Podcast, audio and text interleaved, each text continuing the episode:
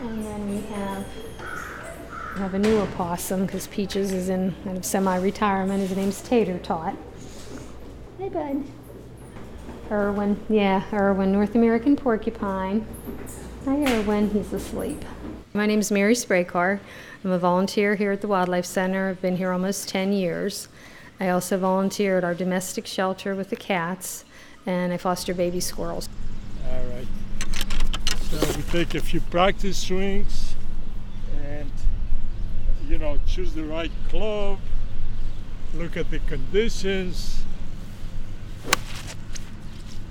A little bit to the right. My name is Dimitrios Ellis.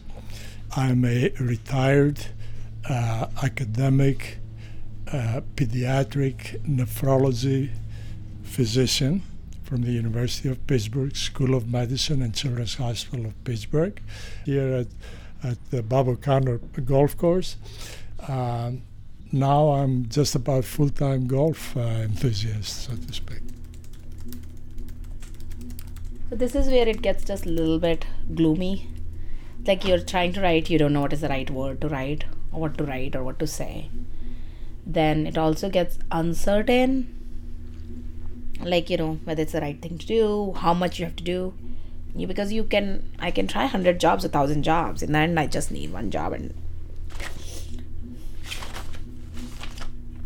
yeah, I don't know these answers yet. My name is Shikha Goodwin, and I'm here today talking about what it has been like looking for a job and looking for a new work and vision and dreams for myself, and what I am really good for or what I would like to do.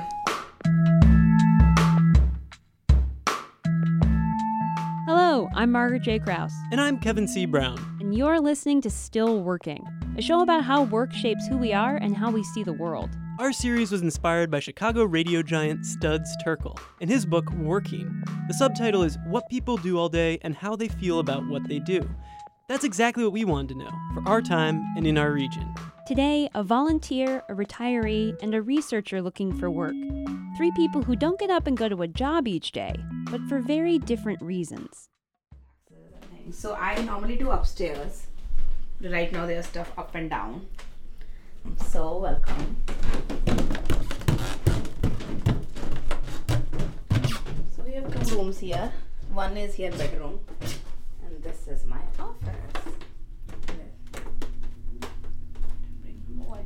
It's work to look for work. It's really, really actually, and it's actually even harder to look for work than doing the work. Because when you're doing work you have it all set. You have a routine. You have a place. You get meaning. But when you're looking for job there is lot of emotions. Vagueness uncertainty not knowing and this constant doubt about yourself. Um, we're assigned something different every week. So you look on yours a daily agenda, you look and see what area you're assigned to. Today I'll be in it's called the menagerie, where our education animals are. Um, we have an avian nursery, mammal nursery, rabbit room, uh, runs, rehabilitation runs. Those are mostly for the raptors. Um, last year we took in over 4,000 animals. We take in anything injured, orphaned, native Pennsylvania wildlife except poisonous snakes and deer. And the mission is just to, you know, to rehabilitate and get them back out into the into the wild to, you know, live their lives. like many other people contemplating retirement, uh, I, I uh, had thought about it, uh, but I didn't really know where, how my day was going to go. I'd love to, to compete in many of the sports. And uh, so I wanted to continue that, but I also wanted to maintain some mental acuity because you have to exercise the brain separately from the rest of the body, so to speak. So now, golf, you have to choose the right club, look at the wind velocity, if it's cold or warm, is the ground wet, is the grass high. So all those decisions uh, keep your mind uh, more alert, but at the same time, you have to be physically competent Otherwise, you can think all you want, nothing is going to happen there, you know. So it takes practice and determination, and uh, those are things that are ingrained in me. So I have been trained as a scientist, as an engineer, as a clinician. I did brain research for 15 years. So I studied brain from inside and outside, and I love it. I wanted to see how exercise can change the structure and function of your brain and how exercise can be used as an intervention for people with MS, multiple sclerosis. So that I did for three or four years. And last year, one year ago, I drove here. My son is there watching me. Believing all, in all my dreams that I had had for 20 years. And my dreams were to help change the world by hopefully discovering something about the brain that no one in the world has before. Oh, yeah, I was a medical transcriptionist for about 42 years. You really have to concentrate, and um, you got paid by what you did, was production, by the line. So, I mean, you really had to. I was working an overnight shift, so that was a little hard too, like 10 at night till 6 or 6.30 in the morning. And I was glad I was able, I took an early, a bit of an early retirement, so I couldn't wait. Yeah, I was just like counting down the days till I got to when I could take my money out of my retirement account and knew I could, yeah.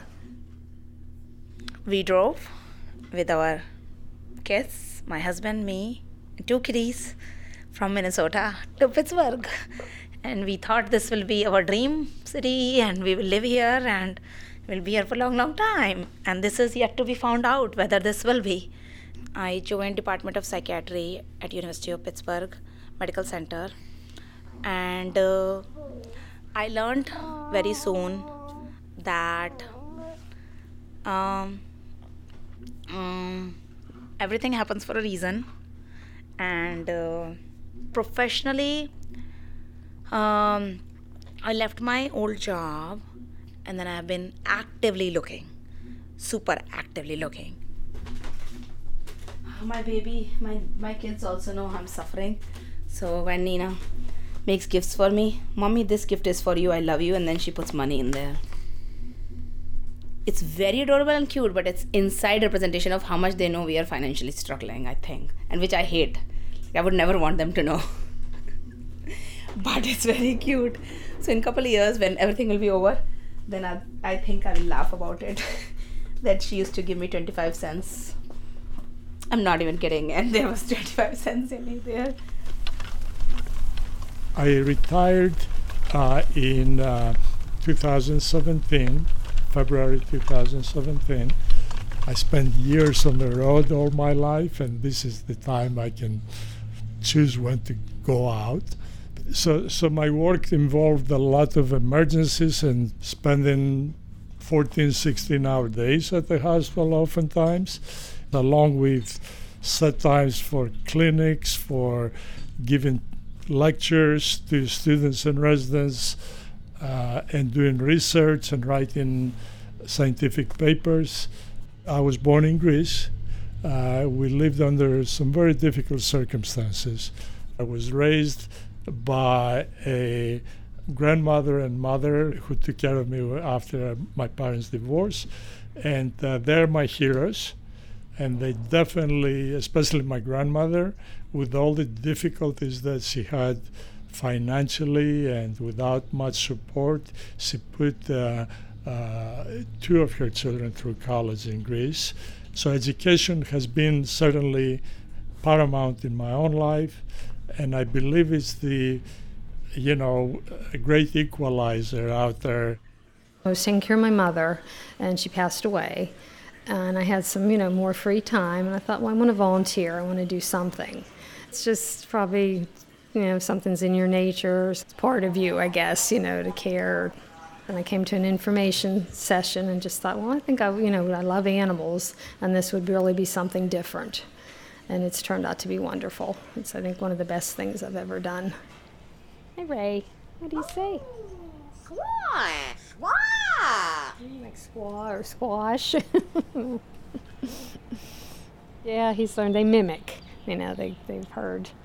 Ah, somewhere along the line, he's been here for a good many years. Uh, I was playing in the final of a tennis tournament, and I was in the second set when I developed severe tennis elbow. Because I was unable to play tennis, a neighbor introduced me to golf. So uh, this gentleman gave me a couple clubs. Uh, he showed me what to do. I thought it was an extremely expensive sport for rich people who were uh, very compulsive.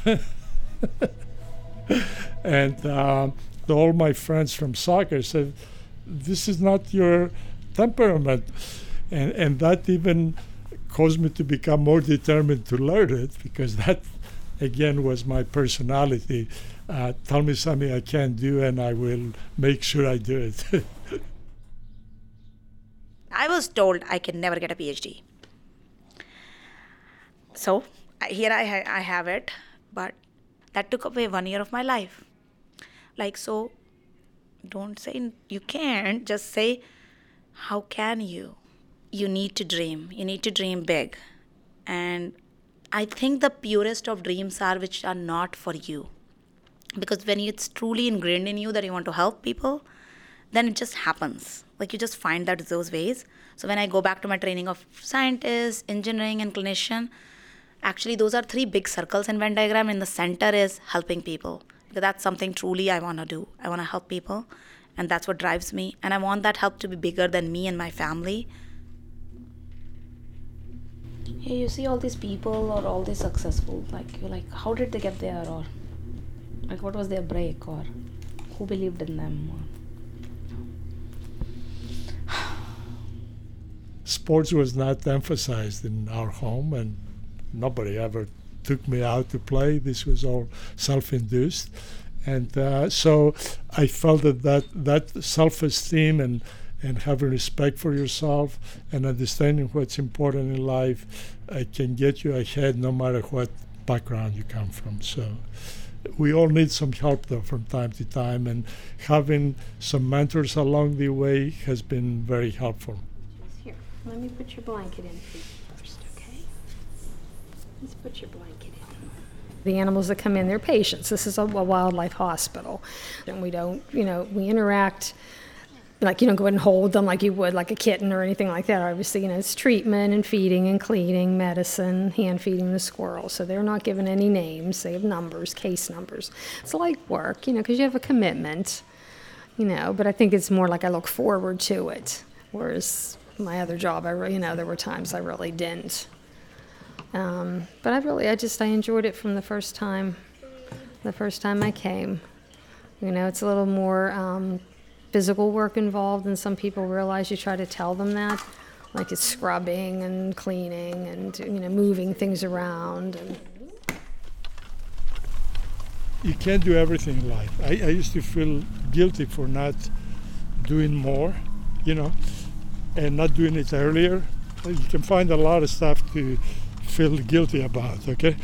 But anything you do, pick one cause and just do it if everybody did that, it would be tremendous. Okay, you know, and not finding excuses. You know, there's always something that you can do. You know, giving your time. If you have money, give your money. If you have skills to impart on people, do that. Uh, be a good mentor to somebody. I did that all my life. That was the biggest pleasure of my life was teaching in my mind, I feel like it must be my fault. It must be my fault. Like I'm doing something wrong, right? Like it, because you can't blame the environment or someone else. So you're just, I'm like, what can I change about myself? I'm like, okay, this time I'll do this right. So it's very rewarding. You see an animal come in.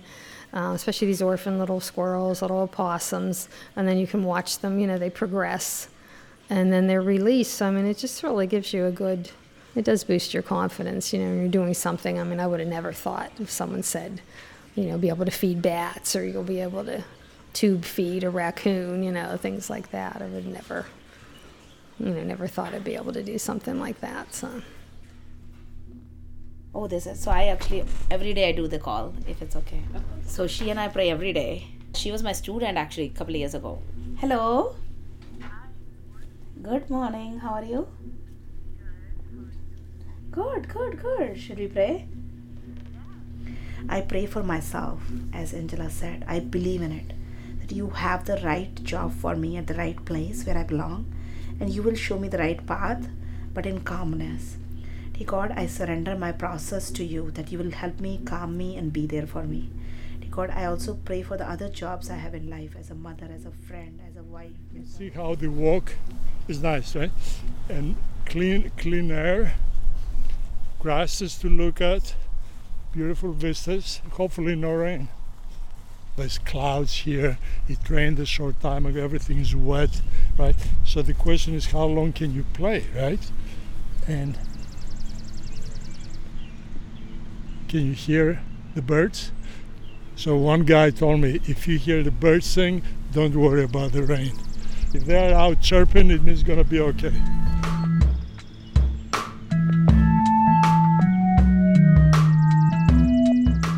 Still working is me, Margaret J. Krause. And me, Kevin C. Brown. Funding help comes from the A.W. Mellon Educational and Charitable Trust Fund of the Pittsburgh Foundation.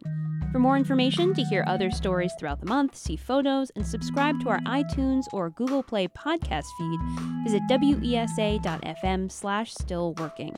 This is the end of the first season. Thanks so much to everyone for listening. Thanks to everyone we interviewed. Hopefully we'll see you again.